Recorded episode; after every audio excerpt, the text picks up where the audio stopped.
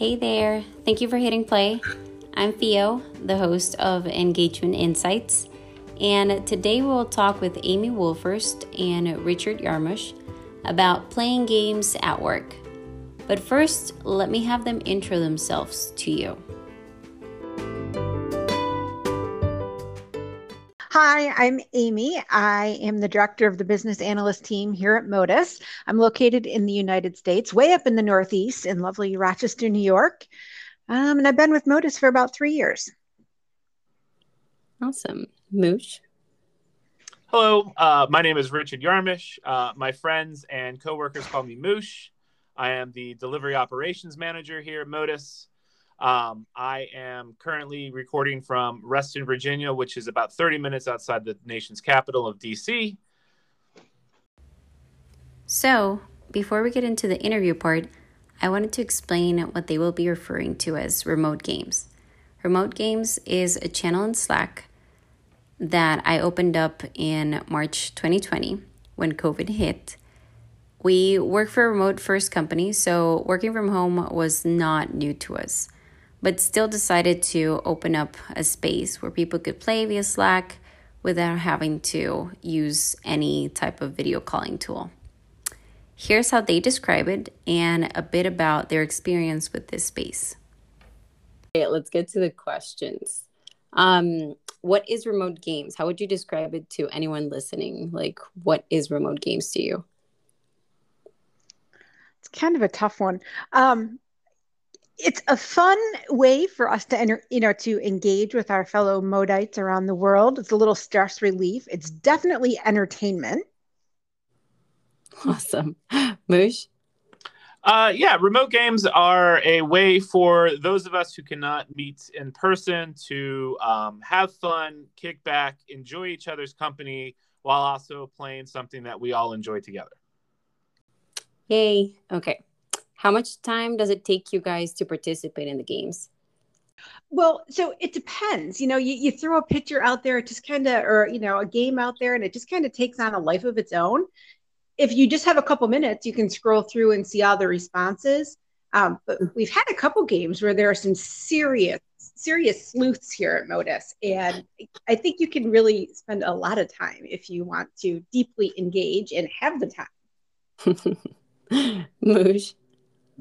Uh, yeah, I, I definitely say it depends on um, what the remote game is that's being played at that time.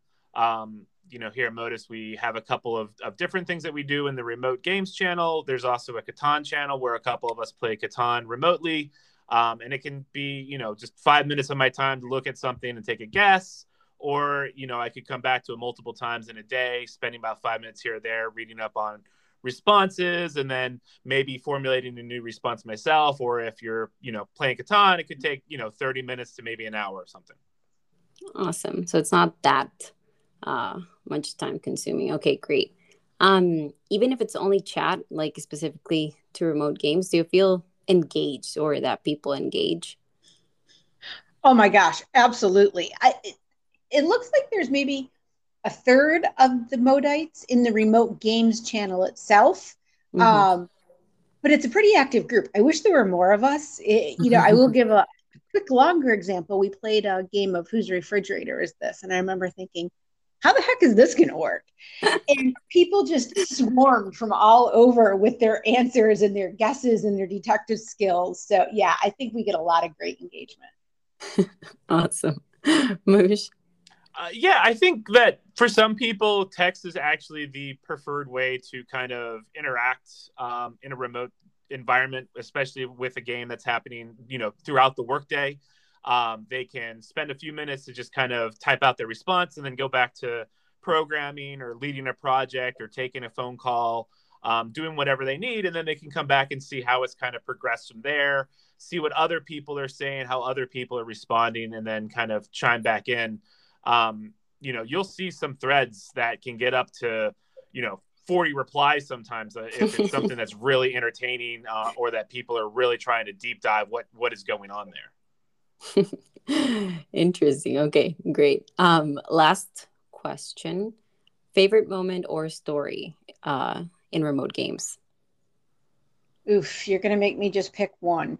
Um, okay, so we were playing a game where we had to take a picture of something and really zoom in, and then other people were supposed to guess what the picture was of. Um, and one of the pictures that got put out there, the guess was that it was a floor mat. It turned out that that was someone's cat, and the cat owner did, did pretend, pretend to be a little bit offended by the insinuation that her cat was a floor mat. Um, so that was some very witty dialogue that was going on. awesome. Moosh. Um, my my favorite moment was definitely um because um, I do contribute to a lot of the the picture games. My favorite moment was definitely when everyone gave me a really hard time for my refrigerator, um, and specifically what it was stocked with, and the people were in quite disbelief that this could be someone's day to day use of a refrigerator. Um, so that was definitely I chuckled for a good solid few minutes after uh, I got the responses on that one. yeah, I remember people like guessing it was like HQ or yeah. something like that. now, I want to explain how I handle it and why it's important for engagement. Remember, there is not a one size fits all formula for engagement, but please feel free to try out any of the ideas I'll mention. How do I handle this channel?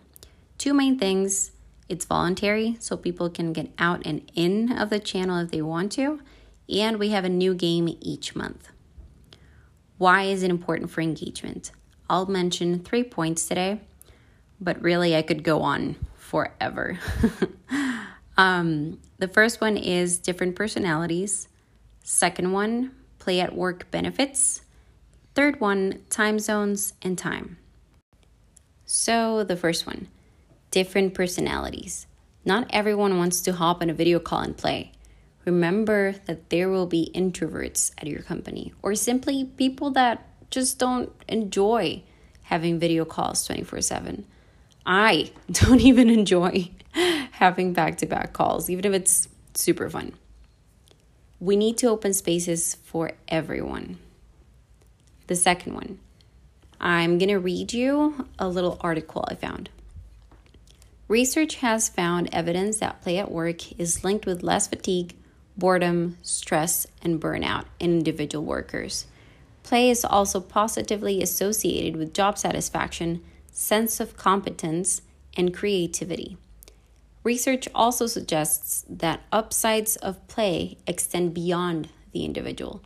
Teams of workers can benefit from play through increased trust, bonding, social interaction, sense of solidarity, and much more. Last but not least, time and time zones. For us, we have over 10 different time zones, and people don't always have the time to join a call. Playing games over chat, as you heard from our guests, don't take up as much time as calls, and they do have fun. People are working and sometimes can't join all of the initiatives you do over calls, events, things that you host. Don't be discouraged. Um, this reminds me of a time when the co founder at the company I work for told me that if I made one employee happy and engaged at an event, it's a win. This was at a time I told him I was a bit sad uh, when an event I planned had lower attendance than expected.